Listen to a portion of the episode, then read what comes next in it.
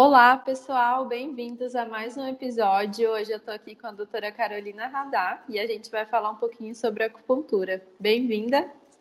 Obrigada, muito obrigada, Laísa, pelo convite. Estou muito feliz de estar aqui também. Carol, como que foi assim que você escolheu a acupuntura? Você sempre soube que você queria isso ou não? Então, na verdade, desde o início da graduação, eu gostava muito da área, assim, vamos colocar entre aspas, que é o que a maioria das pessoas falam, né? Que é alternativa, que a gente sabe que não é alternativo, né? Mas eu gostava muito de homeopatia floral de Bach.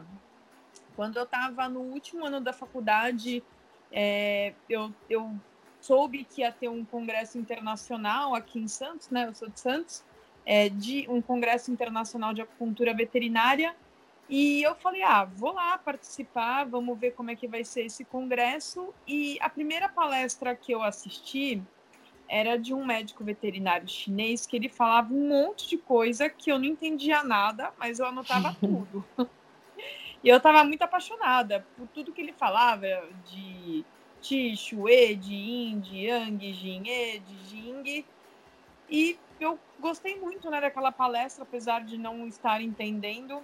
Aí, na segunda palestra, eu vi um vídeo de um tratamento de sinomose de um, de um cachorro que estava paralítico, né? Estava com uma tetraparesia, e ele voltava a andar fazendo acupuntura.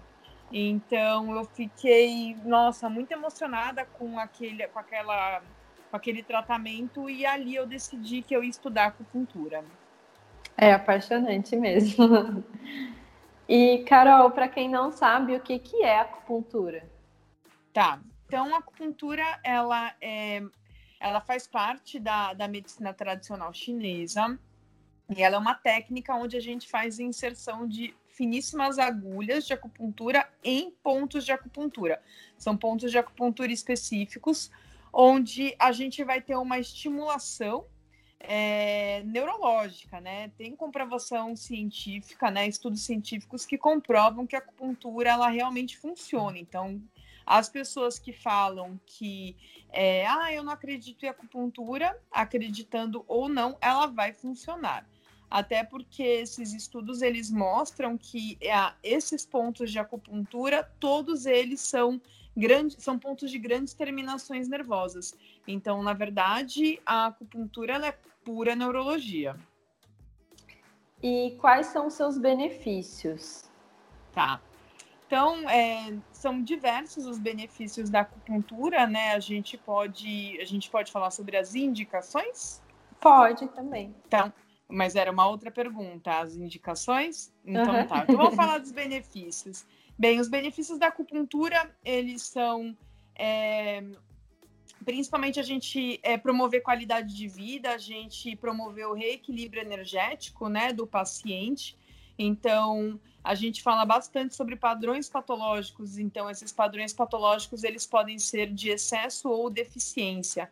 Na maioria dos padrões de excesso, são padrões de estagnação de energia, e através da acupuntura a gente promove né, a liberação desse fluxo energético que está ali estagnado. Na, na grande maioria das vezes, as estagnações elas geram padrões de dor, né? E, e, os, e, a gente também fala dos padrões de deficiência, que aí também a gente está englobando diversas doenças, né? A maioria delas são padrões de deficiência, até pelo princípio, né, de que a maioria dos nossos pacientes de acupuntura são pacientes idosos, né? Então a maioria deles estão apresentando algum padrão de deficiência. Então a técnica, né, de tratamento, a estratégia de tratamento acaba sendo a tonificação. E através da acupuntura a gente tonifica esses pontos e, e, e atinge assim o equilíbrio energético. E agora quais as indicações? Tá. As indicações, elas são, nossa, inúmeras, né? Você faz acupuntura também, né? Faço. É, então, muito legal.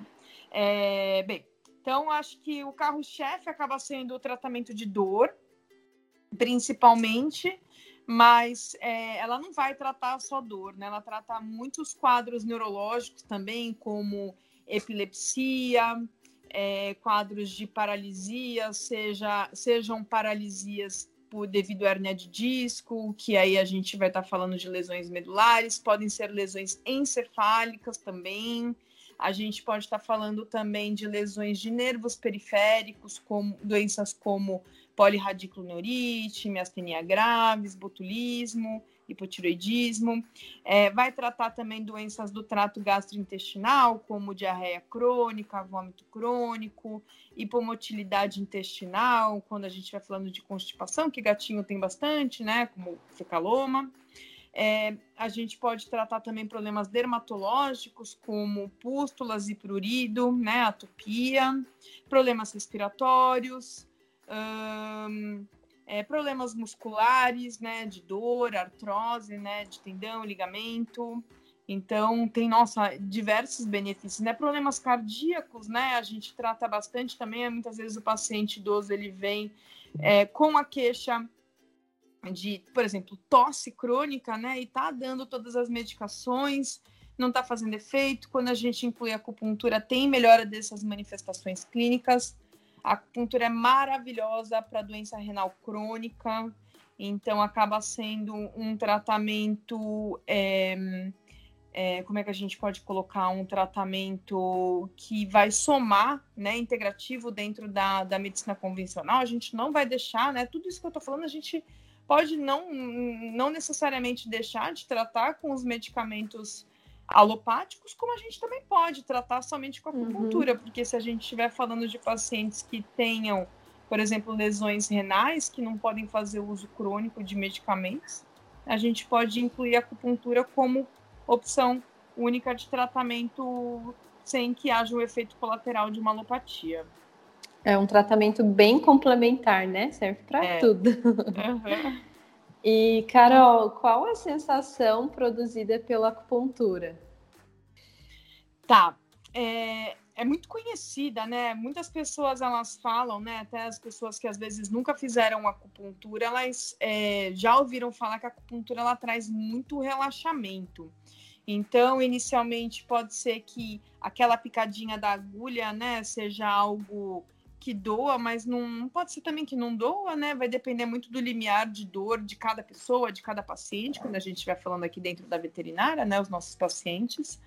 É, mas a gente sabe que promove muito bem-estar porque é, há a liberação, além dos analgésicos né, e anti-inflamatórios naturais do corpo, muita, muita endorfina, que é o hormônio do prazer e da felicidade. Então, a acupuntura, além de trazer esse bem-estar e felicidade, ela vai trazer relaxamento, então pode trazer um pouco de, de, de sono, né? Um pouco de sonolência logo após a acupuntura. Muito bom, eu já fiz. E realmente é muito relaxante. É muito gostoso, né? É muito gostoso. Era o melhor dia da minha semana, era o dia que eu tinha acupuntura. E é engraçado como os nossos pacientes, assim, né? Os tutores falam: nossa, na semana que ele fez a acupuntura foi incrível, ele dormiu a noite inteira.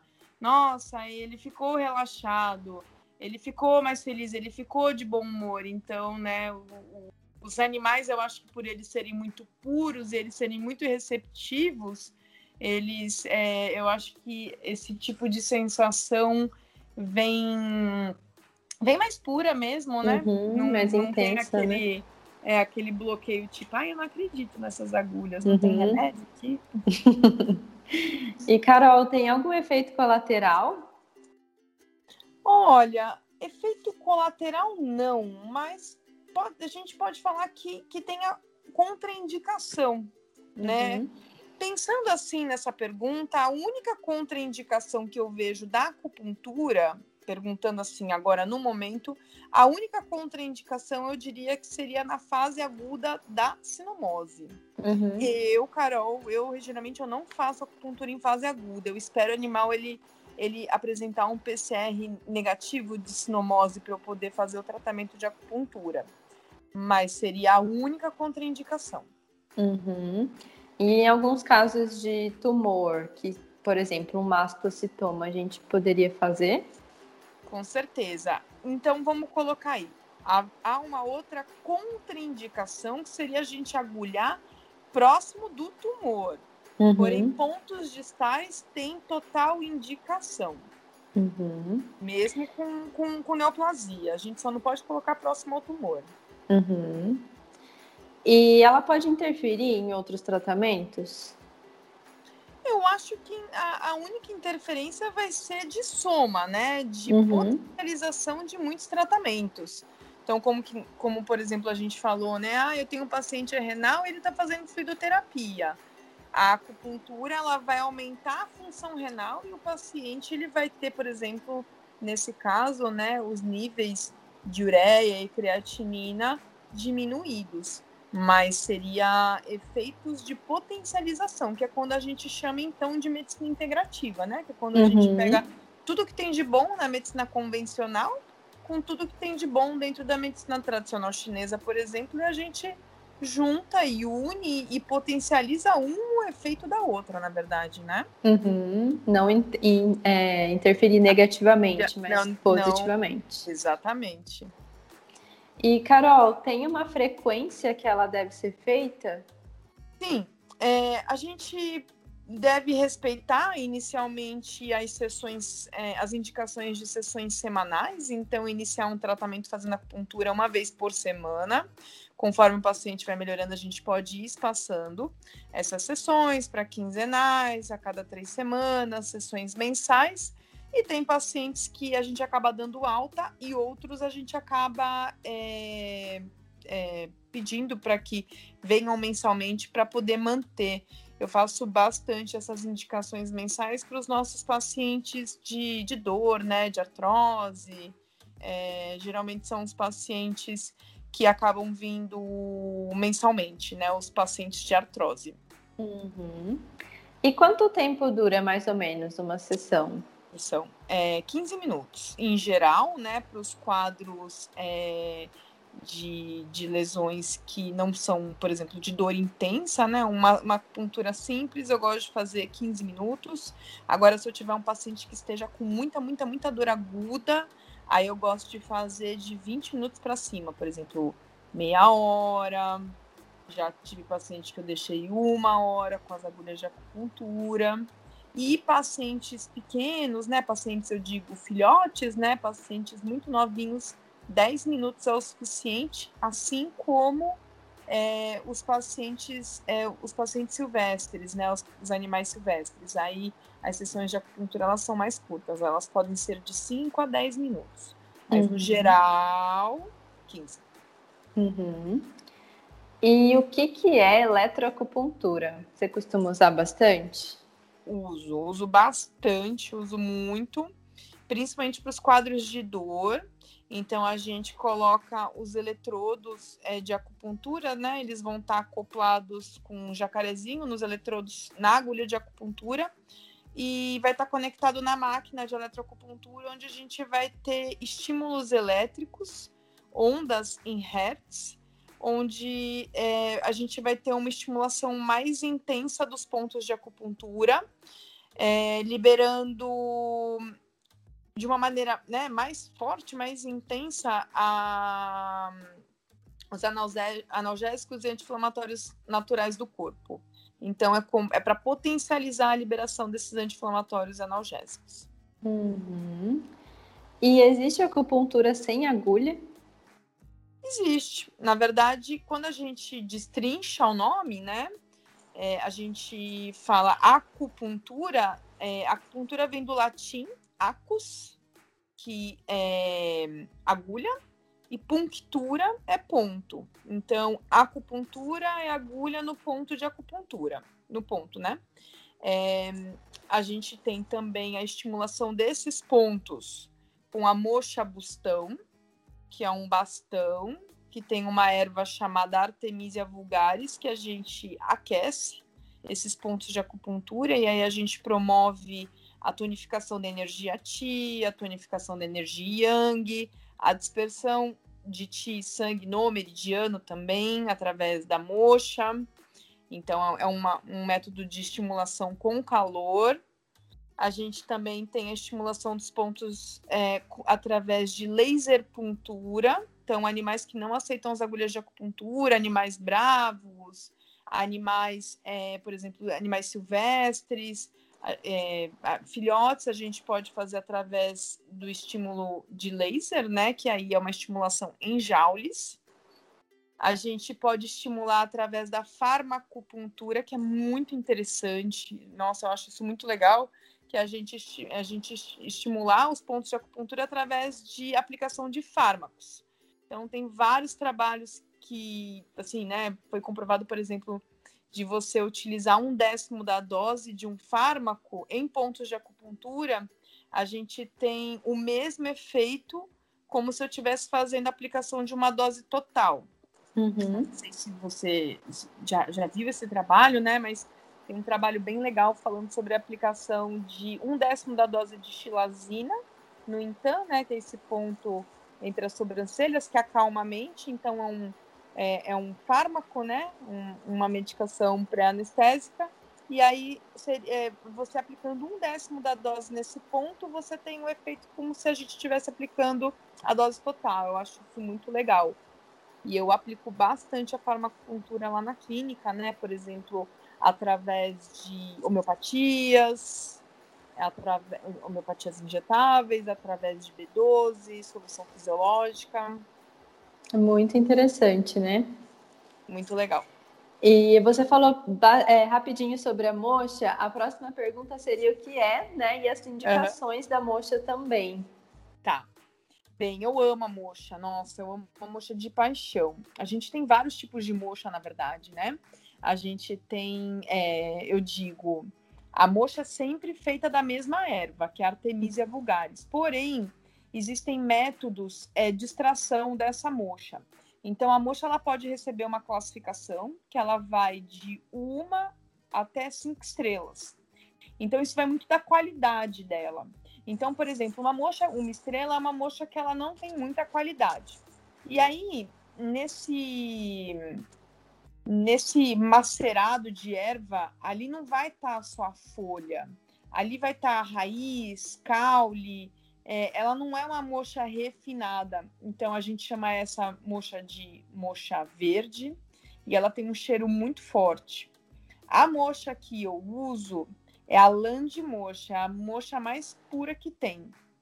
Que é uma mocha que ela é feita somente da folha de artemisia. E ela é muito fininha, ela parece um algodãozinho dourado mesmo. Ela até é chamada de é, golden moxa, né? Que é a mocha dourada. E, e, geralmente eu trabalho com mocha 4 ou mocha 5 estrelas.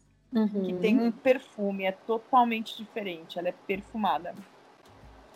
E quais as indicações do uso de moxa? Pode ser para animais que não permitem o agulhamento também? É, vai depender muito da indicação, porque, por exemplo, se eu tiver um paciente, né, a gente falou que a moxa ela aquece, né, uhum. é o estímulo do, do, do, do ponto de acupuntura através do calor.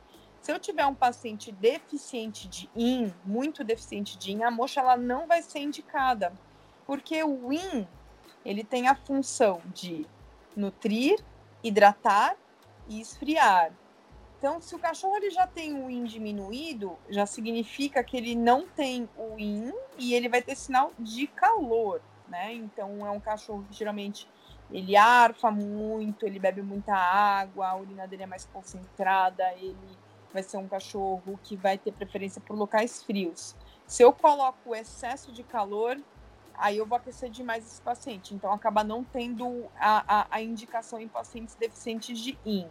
Mas as indicações são principalmente quadros de dor, né? Porque a moxa com calor ela dispersa a estagnação, e assim como a tonificação da energia Qi e do Yang, da energia Yang do corpo. Que aí a função do Yang é promover atividade, movimento é, ela também ajuda a transformar e transportar, por exemplo, os alimentos, os líquidos do corpo. Ela também tem a função de proteger o corpo e ela segura tudo no lugar. Então, a função do, do, do yang, né, manter tudo no lugar e, e, aquecer o corpo. Então, se eu tiver deficiência do yang, é um animal friorento, um animal cansado, ele tem fadiga, ele tem movimentos lentos e a mocha vai dar esse up, essa energia. Tanto é que quando a gente pensa no calor, a gente pensa no fogo. E o fogo ele tem um movimento que uma tendência de movimento para cima. Então a mocha sempre vai puxar essa energia para cima. Uhum. E Carol, é, para o pessoal entender, você falou um pouquinho de Ti, de Yin, Yang, fala um pouquinho sobre cada, né, explicando cada um, só para tá. eles entenderem. Então a gente está falando é, sobre o, os cinco tesouros, né, dentro da medicina tradicional chinesa, que a gente é, é na verdade não a energia Yin e Yang, né, mas então vamos vamos falar é, é Vamos falar o seguinte, vamos, vou primeiro então fazer um, um, uma introdução dessas, dessas nomenclaturas. A gente tem o Ti, que é energia vital, que é o que é, é, é, tá correndo nos meridianos de energia, é o que faz a gente estar tá vivo, né? Ali é através da energia Ti. Então a gente tem o Ti, a gente tem o Xue, que é o sangue, que é o sangue realmente, né, que nem o sangue que, que corre aqui nos vasos sanguíneos, né, que tem também a função de nutrir e hidratar o corpo, né, os órgãos os tecidos. A gente tem a energia Yin, que eu expliquei, né, que tem essa função de movimento, atividade, aquecimento. O Yin que vai nutrir, hidratar e esfriar. E a gente tem as outras, né, que são os outros tesouros, né, que a gente fala muito sobre o Jing, que é a essência vital, que essa essência vital ela pode ser pré-natal, que é antes do nascimento, que é aquela que é o nosso código genético que a gente herda dos nossos pais, né? Então é o que vai determinar se é, não somente tipo cor de olho, cor de cabelo, nada disso, mas, por exemplo, se você é uma pessoa que vai ter uma imunidade boa, se você vai uma pessoa forte, se você vai ser alta, se você vai ser grande, né? Toda essa, essa condição, né? Por exemplo, as pessoas que têm problemas é, congênitos têm deficiência do Jing. Mas gente, esse é o pré-natal. E a gente tem o Jing pós-natal, pós-nascimento, que ele vem da onde? Dos alimentos e bebidas. Uhum. Então, né? E é, a gente é, é, até Hipócrates, né, que é o pai da medicina, já falava, né, a gente trabalha com alimentação natural. Deixe que o seu alimento seja a sua medicina, e é exatamente isso. A gente é o que a gente come. Então, se a gente oferecer é, para os nossos animais um alimento que não seja de qualidade, como os alimentos ultraprocessados que são a ração, eles não vão ter uma parte do Jing, o Jing pós-natal. E se o Jing pós-natal ele for ruim, ele vai consumir quem? Pré-natal. É, o Ti, a energia vital, o, o pré-natal, e aí a gente tem o quê? O envelhecimento precoce, animais que vivem menos, e assim por diante. E a gente tem um outro tesouro, né? Que são, que a gente está falando, na verdade, são as cinco substâncias fundamentais, né? A gente tem o Shen. O Shen é a mente. Então, é quem vai governar todas as funções psíquicas. E, e o Shen é muito importante. É engraçado porque isso é muito falado dentro da medicina chinesa. E se a gente parar para pensar, é muito pouco falado dentro da medicina convencional sobre é, é, o Shen do animal. Né? E, e a gente, se a gente parar para avaliar, o Shen deles é totalmente abalado. Por quê? Antigamente, o cachorro ele tinha uma vida livre, eles é, iam para a rua, eles tinham espaço para brincar, para correr, para interagir com outros animais, e hoje em dia a gente tem animais confinados, né, em apartamentos pequenos, às vezes apartamentos de 30 metros quadrados, né? E aí o Shen deles é totalmente abalado. Aí eles começam com o quê? Lambedura psicogênica, agressividade, eles é, começam a, a a morder as outras pessoas, né, os outros animais, e aí o Shen deles é totalmente abalado, né? Isso é totalmente não falado dentro da medicina veterinária. Né? É verdade. E às vezes começa no mental, né, até atingir o físico, mas a, a hora que vai ver já tá todo coitado. É verdade. E, Carol, o que, que é preciso para se tornar um veterinário acupunturista? Então, primeiro, ser veterinário, né? Uhum. Então, primeiro, eu, que eu sempre recebo essas perguntas, né? Ah, é para fazer acupuntura em animal precisa ser veterinário? Sim, precisa sim, tá? Assim como para fazer acupuntura no humano, precisa ser médico ou fisioterapeuta ou o que seja, né? Então, para tratar animais precisa ser médico veterinário.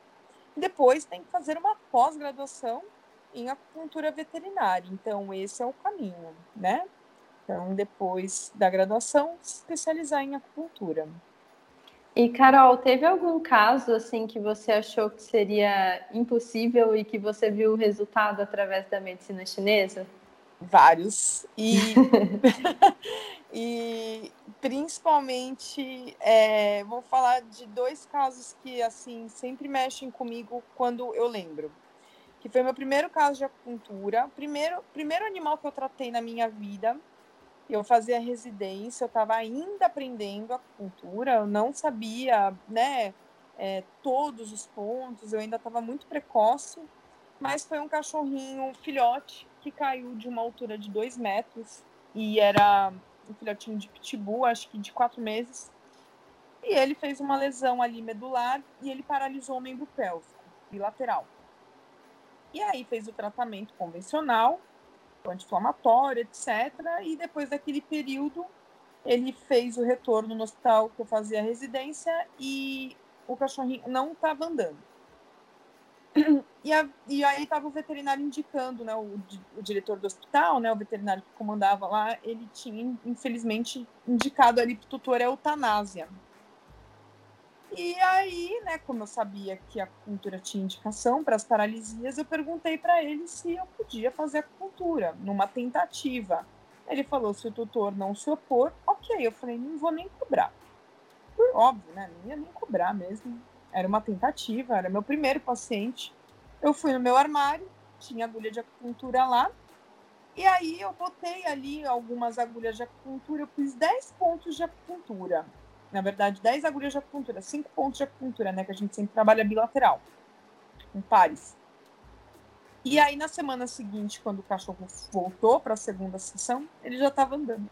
Nossa, que maravilha. E teve um outro que eu gosto muito de contar esse caso, que foi muito bonito, porque era um cachorro que eu desisti, eu ia desistir.